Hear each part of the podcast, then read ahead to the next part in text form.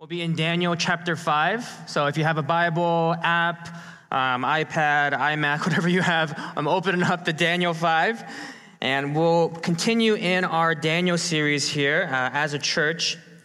And um, for the past few weeks now, we've oh, actually over a month now, we've been in the book of Daniel, which is a story of um, an exile, an exile of Jerusalem, who has been living in the Babylonian Empire with his friends as an official, trying to learn what it means to live in exile in this period of time. And we've went through many amazing stories, and we get to now chapter five. And um, what I want to do today is, um, last week now, um, Pastor Rafe talked about Nebuchadnezzar and his downfall and how God humbled him. And in chapter 5, we actually get to learn about his grandson, Belshazzar. Now, if you look in the chapter, you'll see it says kind of father and son, but um, that language um, most likely means successor or um, it's a more broad term. So it's um, through historical records, we know actually that Belshazzar was most likely Nebuchadnezzar's grandson. And we see he is very different than his grandfather. So what I want to do is I want to actually read the entire text through. It's gonna it's a big chunk, but I think it's important for the reading of the entire story for you to really hear what the Word of God says, and then I'm going to go through it and um, help us understand the story and see what we can learn, what God can teach us through His Word. And so I'm going to read and then pray and then dive right in. All right, Daniel chapter five, and it begins. King Belshazzar made a great feast for a thousand of his lords and drank wine in front of the thousand.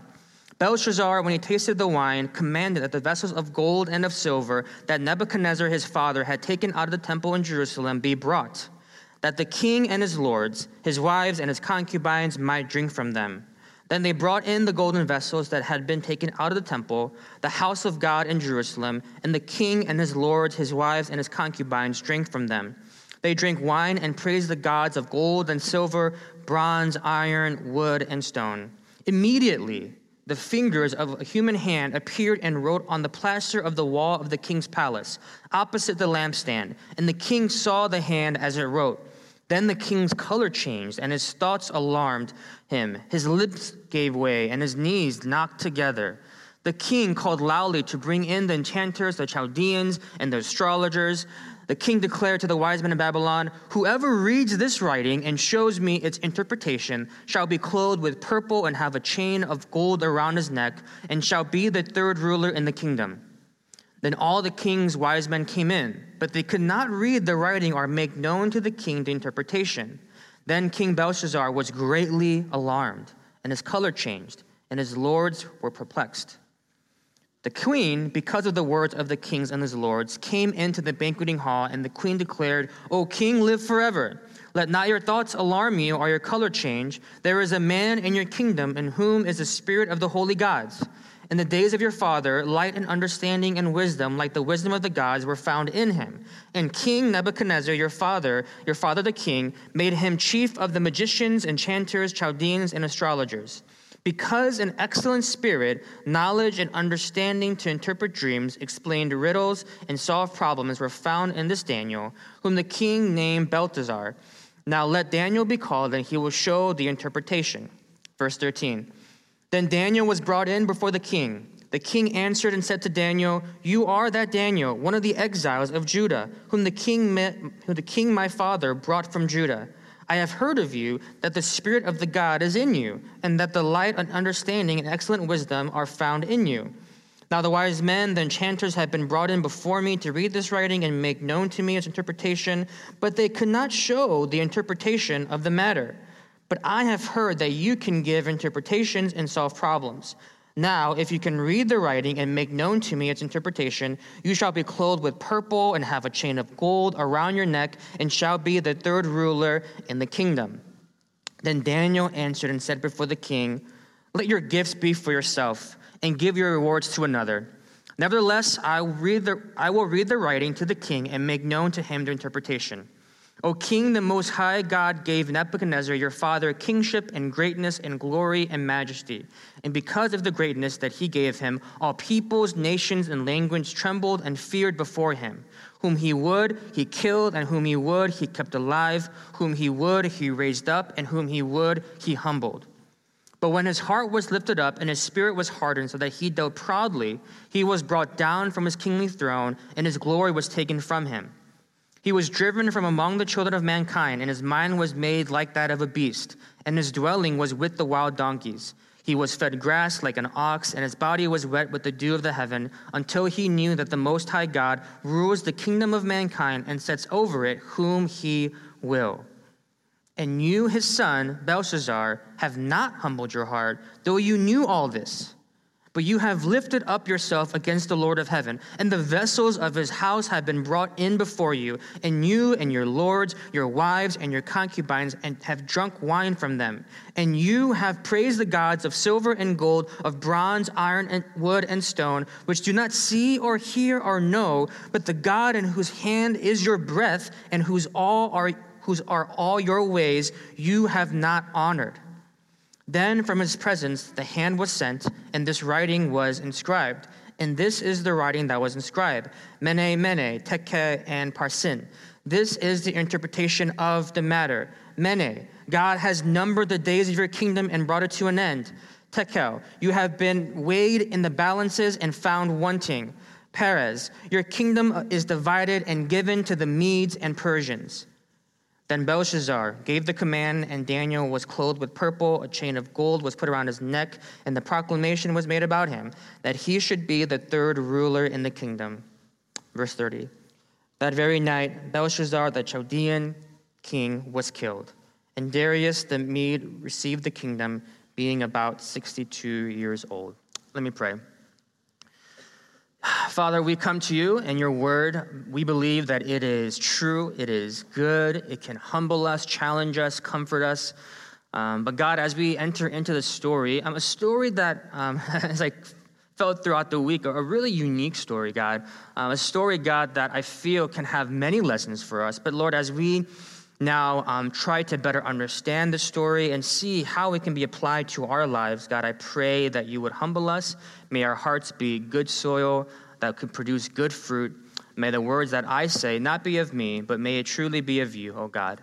We pray this in Jesus' name. Amen. Uh, so yesterday, uh, yesterday, my wife and I had an opportunity to kind of take uh, like half a day off, and we went to this place called King Spa. Now, it's kind of like a place where um, you can relax. There's like like 12 different kind of like saunas with different kinds of like heat and temperature and stones and things that are good for your body and can be very relaxing.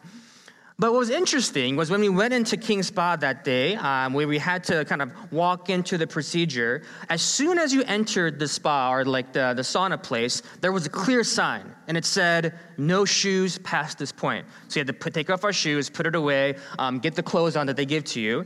And then you go into the locker rooms and it says, no entering the sauna until you've like showered or washed yourself. And so we got to do that. And then in the locker room, it says, no cell phone usage. Um, don't, um, don't leave your clothes around or put this towel there. And there's a lot of different signs in the locker room.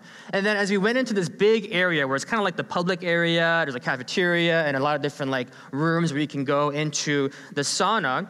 What caught our eyes was not so much the rooms and the amazing kind of like decoration there, but was the amount of signs that said, do not do this or that. It said, please do not bring outside food or drink, or please do not bring water or books or electronics into the sauna, or don't enter this room unless you pay this additional fee, or no kids under 10 in this room, no feet on the table, don't touch this, don't do that. And there were signs everywhere. Now, I was wondering, why, why are there so many signs in this place that's supposed to be a relaxing space? And my wife, being the, the smart teacher that she is, she says, it's probably because someone broke the rules in the first place that they had to put this many signs up.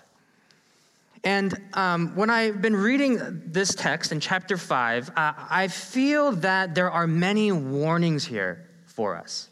There are many warnings. There's tons of warnings in Scripture, but I think chapter 5 has many warnings for us to learn about this man, Belshazzar, who, if you look in history, is not really known very well in history. Um, there's very little known about him, but he gets a whole chapter here in our Daniel, uh, the book of the book of Daniel here. And I believe it's because Daniel wants to maybe warn us of this man's life and the way that he lived and how we can learn from his story.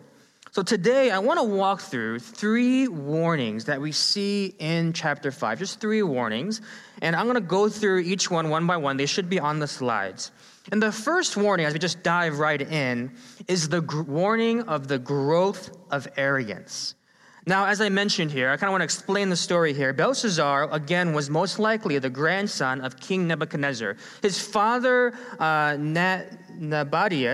was probably down south away from Babylon, so he gave the ruling power to his son um, Belshazzar. If you notice in verse 16, he tells Daniel that you'll be the third ruler of the kingdom, is because his father is technically number one and he's number two.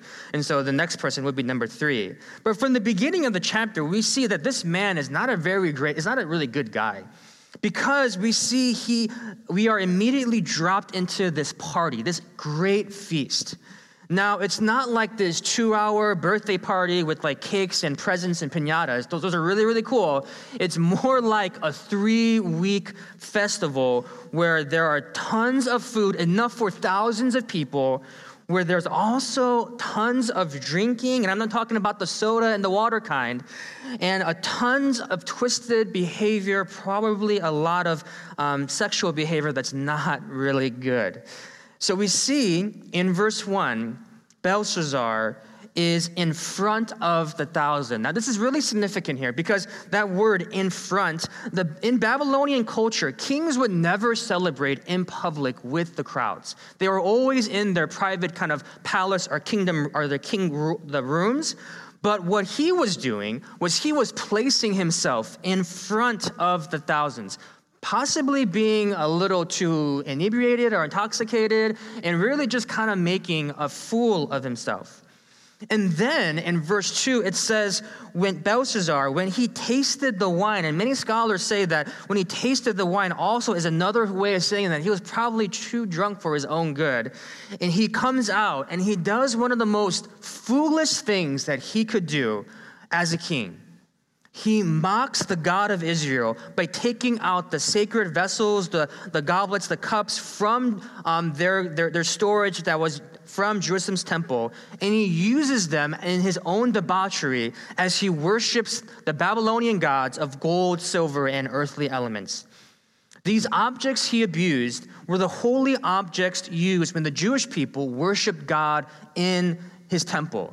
And as Jewish people, the slightest misuse, misusage of these objects could have resulted in their excommunication or even their death. So when Belshazzar does this horrible act, he essentially is proclaiming to the God of Israel, You are nothing. I am better than you. It, I could easily just abuse your sacred objects because I know that my gods are better than you. I mean, imagine with me for a moment here. Think of your most special possession as a family. Maybe an heirloom, a, ring, or maybe even a home. Perhaps the heirloom of our country, one of them being like the Declaration of Independence. Say someone took it, desecrated it, burned it, tore it down, danced over it, mocked it in whatever way, and insulted your family in that manner. Imagine if someone burned the Declaration of Independence and danced on its ashes. There would be a lot of, lot of angry people. But it's not that he is mocking a country, but he is mocking the living God by using these objects in his blasphemy. He is committing a great crime against the God of Israel.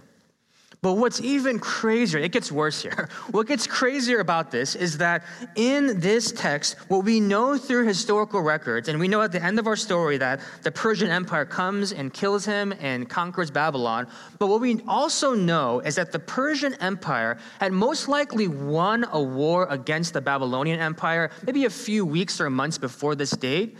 And when this party was going on, the Persian Empire, the armies, were waiting literally at the gates of Babylon. So he's having this party while an army is outside their walls, ready to attack them. And they actually, some scholars say that they actually chose to attack Babylon during this time because in a party, they're pretty vulnerable. So, why did Belshazzar do this?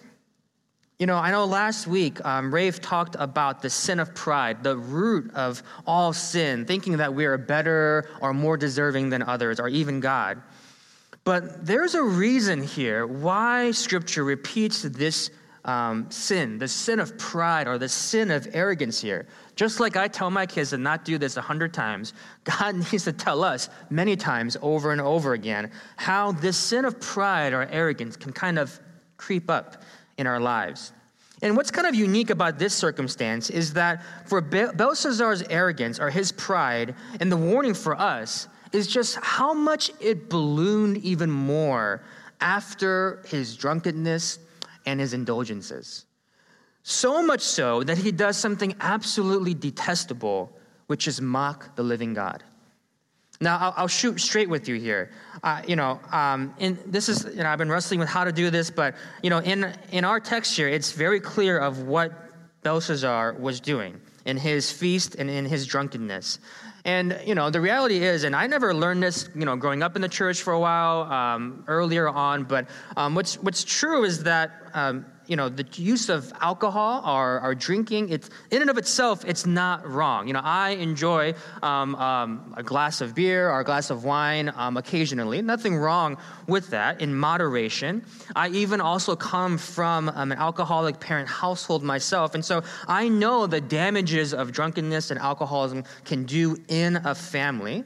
But I've learned the sin is not so much in the substance that God has ultimately created, but it's the, the person who overtly consumes it and abuses it. But this passage should serve as a warning to us all.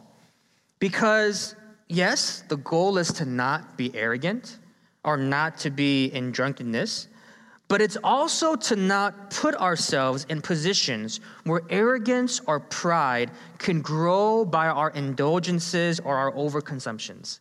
Now, this could easily be alcohol, but it also could be by how much you shop so you can present yourself in a certain way. It could also be in how much you work so that you can have a certain title or status. It could also be in how much knowledge you try to gain so that you can know what everything is and everything that's going on around you. The command is simply not to just, like, to not be arrogant. That's true. But the question is what are you over consuming in your life that perhaps makes you a little bit arrogant? Think about that for a little bit. The second warning that we see is a failure to remember. A failure to remember. Now, um, what's unique here is that God uses this miraculous intervention and writes on the wall during Belshazzar party here. Now, this is pretty, uh, this is an amazing act. Like, just imagine if my hand started writing on this wall here, it'd be pretty scary, um, but pretty, um, God's kind of making his message clear. Now, Belshazzar is scared. He can't interpret it. His wise men can't do it. But so he finally asks Daniel to come in to interpret this. And this is a theme that we see in the book of Daniel. But as we look in verse 13 to 14, it's really interesting. We notice that Belshazzar is probably meeting Daniel here for the very first time. He says, uh, and he confirms that Daniel was one of these exiles from Judah and that he's heard of all of the things that Daniel has done, but it sounds like he's never met him. Probably meaning that when Nebuchadnezzar passed away, Daniel was probably not in the same council for the kings, which I don't think was a very good move for him, but that's what he did. And so he offers Daniel, you know, these um, the purple robe and the gold chain, symbols that usually mean honor and royalty, And Daniel, being um, Daniel, and probably being a lot older in his age, says, I don't want those things, um, but I'll still tell you the interpretations. Not trying to um, be too prideful, but really just trying to say that um, you can't buy the interpretation that God is trying to reveal to you here. And so in verse 18 and 21, Daniel recounts. Now, this is kind of a kind of a, a, summary of chapter 4. He recounts chapter 4 and he talks about Nebuchadnezzar and how he had received this power and prestige and respect in his kingdom. But that when pride came over to him, uh, Nebuchadnezzar was then thrown into this um, deranged mind, and he was, you know, uh, had hair as, as long as eagles and, and, and fingernails as long as bird claws, and, and just a lot of just weird looking things. And that until he realized, in verse 21, it says, until he realized that he knew that the Most High God rules the kingdom of mankind and sets over it whom he will. So Nebuchadnezzar, the most powerful man on earth, repented and then gave glory to God. So then in verse 22, and I want to read verse 22 and 23 again, he says to Belshazzar in his full on rebuke, which, if you notice, is not even the interpretation of the writing. It's a rebuke that he gives before the interpretation. He says in verse 22, and you, better translated as, but you, his son Belshazzar, have not humbled your heart, though you knew all this. But you have lifted up yourself against the Lord of heaven, and the vessels of his house have been brought in before you. And you and your lords, your wives, and your concubines have drunk wine from them. But you have praised the gods of silver and gold, of bronze, iron, wood, and stone, which do not see or hear or know, but the God in whose hand is your breath, and whose are all your ways, you have not honored. And the key in this entire rebuke is that little part in verse 22 at the end that says, Though you knew all this, it's most likely that Belshazzar would have been alive during Nebuchadnezzar's seven years of crazed madness he would have seen Nebuchadnezzar, his power and his prestige, being humbled, even lower than a man, to becoming almost animal like. He would have seen his grandfather have feather like hair, eating grass like an ox. And then he would have seen his grandfather humble himself and say that the God of the universe, that the God of Israel, he is the one that deserves the glory. You would have seen his repentance. You know, chapter 4 of Daniel, Pastor Ray probably mentioned here, that it's written in the first uh, person of Nebuchadnezzar. That would have been read out loud and written to all the Babylonian Empire. So Belshazzar should have heard it multiple times. So ignorance was not an excuse for Belshazzar. He knew exactly what he was doing with those sacred objects. So Daniel goes before Belshazzar with his neck on the line, even risking that he might be killed for this saying. He rebukes his pride, he rebukes his blasphemous act, rebukes his idolatry, and says, You have not honored the God who your grandfather humbled himself towards. You should know this. You have seen this yourself. Church, let me ask you another question. Do you remember the warnings of those that have gone before you? There's this famous quote Those who do not learn history are doomed to repeat it. You know, in 1929, many of us know this story. Is uh, when, it's when the United States experienced one of the most, you know, worst economic downturns, um, known as the Great Depression. Right? It was a period of great prosperity beforehand. The banks were experimenting with new business. Uh, the asset bubble of the stock market was growing, meaning prices ex- um, exceeded when something is actually worth. But then everything crashed. Stock market declined 45%. 15 million Americans lost their jobs, which is a lot more there than now. Um, and nearly half the banks failed in that time period. It lasted 10 whole years until World War II really kind of helped um, get America back on track again. And many vowed that it would never happen again. Well, in 2007, not exactly the same case, but a very similar case happened again, which we know as the Great Recession. And like its predecessor, this was also during a time of great prosperity. Banks were experimenting with new businesses, asset bubble in tech and real estate was really growing in that period. But then, in less than 80 years, our entire country failed to remember the lessons written in their history books and even the lessons from their own grandparents. The stock market declined 54%, banks failed again, and uh, the number of unemployment rose again. For us, whether it's in this entire book of scripture that we have here, or maybe even in our parents, our grandparents, or those that have gone before us, there are lessons that we see and that we hear that we should not ignore. And Belshazzar is a story or a warning to us to remember those lessons, or else we'll repeat our mistakes. The third warning that we see is the coming of God's judgment the coming of God's judgment. This is very clear. In verse 25, we see that Daniel begins to explain the judgment on Belshazzar.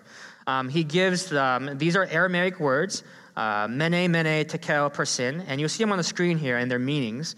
But simply put, mene, which is twice in the interpretation, it means Belshazzar days are numbered. And the doubling of that word probably means that this was going to be very quick. And who knew that it would be that same day? But that's kind of how the interpretation worked. Tekel means, a little bit harder to understand, it means wanting or lacking, as the NLT translated, it's not measuring up. Here is a picture of an old scale um, where if you have on one side, if you have the weight of God's righteousness on one end, and then you have the acts and lives or the lifehood of Belshazzar, what's happened is that if you put those things side by side, the weight of Belshazzar's life is lacking. Where it's not measuring up to God's righteousness. Now, the third word, Peres, means divided, or simply that the kingdom of Babylon will be divided and eventually destroyed. And kind of has a double meaning here, where Peres is also the root word of the word Persia, where that is the next kingdom that would come to conquer Babylon and rule the known, word, the, the known world.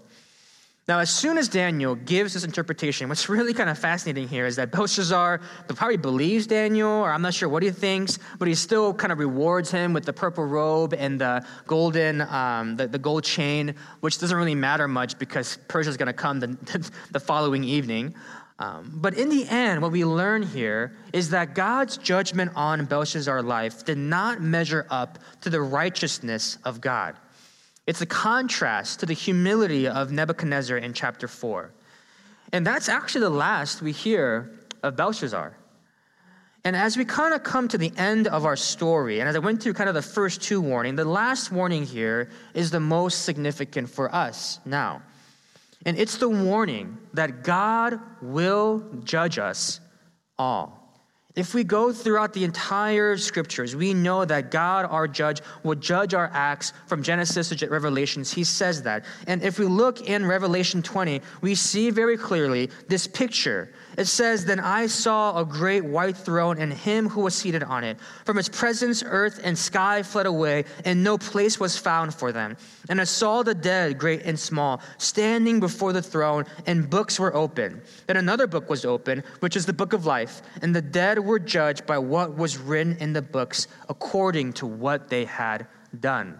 This is a promise that God has given to all people from all generations that He will judge our acts.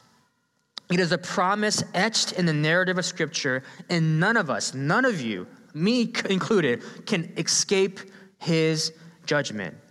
Because if God put our life on that same scale that He put with Belshazzar's life, and we had God's righteousness on one, His holiness, His purity, His love, His expectations. And then we put our life on it. How would it measure up? We would all be found wanting. We would all be found lacking. Because, church, if God's hand appeared in Park South Loop right now and wrote on that wall here, right over there, and he wrote, Your judgments are how you weighed out.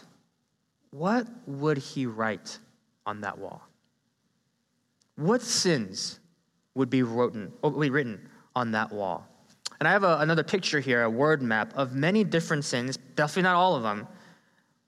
Do you write? Arrogant, lustful, selfish, greedy, disobedient. What would be your final judgment? Hopeless, broken, dead, eternal separation. The final warning for us is that we are more like Belshazzar than we like to believe. You know, last week, um, as I would, you know, last week was, was a moment when I felt like God wrote something on my wall. Um, naturally, I'm a very result oriented person. That's just kind of the way God has wired me. I'm a very high achiever on the Strengths Finders. Um, so, as a church planter, a pastor, um, every week I have this temptation. I want to see results. I want to see results. And for some reason, last Sunday, um, I was just, you know, frustrated, discouraged, a lot of things happening in my life, but just in that moment, I was frustrated with the results that I weren't seeing. Um, you know, I, I, know, and I know that Jackie and Rafe just kind of shared about Park Hyde Park, and God has been doing amazing things. But um, for my own just selfish and prideful motivations, you know, all I could think of was numbers, or finances, or ministries, or results, and um, it was just the way that I wanted it to grow, and I wasn't seeing it, and I was getting frustrated. And if you're ever in a place like that, even if you work at a company or a school or an organization, if growth is all that you're concerned about, it begins to make you dissatisfied about everything that happens in your work. And what's worse is that you no longer see your employees, your customers, or for me, those who are in the ministry as people to love and to grow with, but we saw but you see them as people as means to growth. And at that moment, um, this really was a kind of a, it was a, humbling moment, but in the sermon that I was preaching on pride, um, I felt God really kind of speak to me and ask me this question Noah, do you love your people, or are you just using your people for your own results? Bam, right there. I, at that moment. And at that moment, I felt God right on my wall selfish, unloving, hypocrite, even, and condemned. And I had to confess to God, and I will confess to my church on this Sunday afternoon, of just how I have not uh, measured up, that my scale is very much lacking in terms of God's righteousness. And I deserve the same death that Belshazzar was killed on that day as well. And that ends the story here. But is that the end of the news? Is that the rest of the story here? Um, it's not, church. It's not. Because what's really, um, it's hard to see here, but in this um, annihilation of Babylon from the Persian Empire, there is a promise that we see in the Old Testament, in the prophets even, where if you look back in Jeremiah 51 or Isaiah 9, you'll, uh, you'll see that God promises to one day destroy Babylon, who had conquered Israel in that time. But just as much as God has promised that Babylon would be destroyed and that he fulfills that promise here on this day, God also promises to his people Jeremiah 31. In Jeremiah 31, 33, it says, God says that I will put my law within them. I will write it on their hearts. I will be their God, and they shall be my people. And no longer shall each one teach his neighbor and each his brother, saying, Know the Lord, for they shall all know me, from the least of them to the greatest, declares the Lord. For I will forgive their iniquity, and I will remember their sin no more. The good news is that this story is not the end for us. The good news is that 600 years later, Jesus Christ will come down to earth with no sin, with no stain on his wall or his heart, but he would die on the cross for the glory of the Father, but also for us, so that the blood of Jesus could blot out the handwriting of condemnation that is written on all of our hearts. Words that were etched in unerasable scarlet ink would be made white as snow. And not only are those sins erased and our condemnation forgiven, but because of Jesus' resurrection and the Holy Spirit given to each one of us who believe, on that wall, the words that are now written are forgiven. are loved, are justified, hope filled, beloved child, adopted, restored, righteous, innocent, pure, free, beautiful, empowered, and so, so, so much more. Only because of Jesus who has come, died, and resurrected can those walls that we were, were just itched, just cluttered with all the condemnation would be written with new words of life. And Tim Keller, he says it best. He says that we are more sinful and flawed in ourselves than we ever dared believe. Yet at the very same time, we are more loved and accepted in Jesus Christ than we ever dared hope. We can't know this hope unless we know the condemnation that we first was written on our walls, First Church. That is the warning that is in this story. And there are probably tons more, but one that I felt that was important for us to share. And so, church, this is the promise of the gospel given to each one of you. Let me pray. Father, thank you so much for your word. Thank you so much for the story of Belshazzar, um, a very insignificant man, God, but um, a warning to all of us. God, a warning that, um, God, that we are prone to arrogance a warning that we um, at times fail to remember the lessons of those that have gone before us. A warning, God, that your judgment is coming. But God, thank you for Jesus. Thank you for the cross. Thank you for his resurrection power living in us who believe that those words are no longer there, but they are wiped clean by the blood of Jesus. Thank you, Lord, for all that you continue to do in our lives. Thank you, God, for the word. Thank you, God, for this church. And God, continue to move us, empower us, and lead us for your sake and your glory. In Jesus' name we pray. Amen.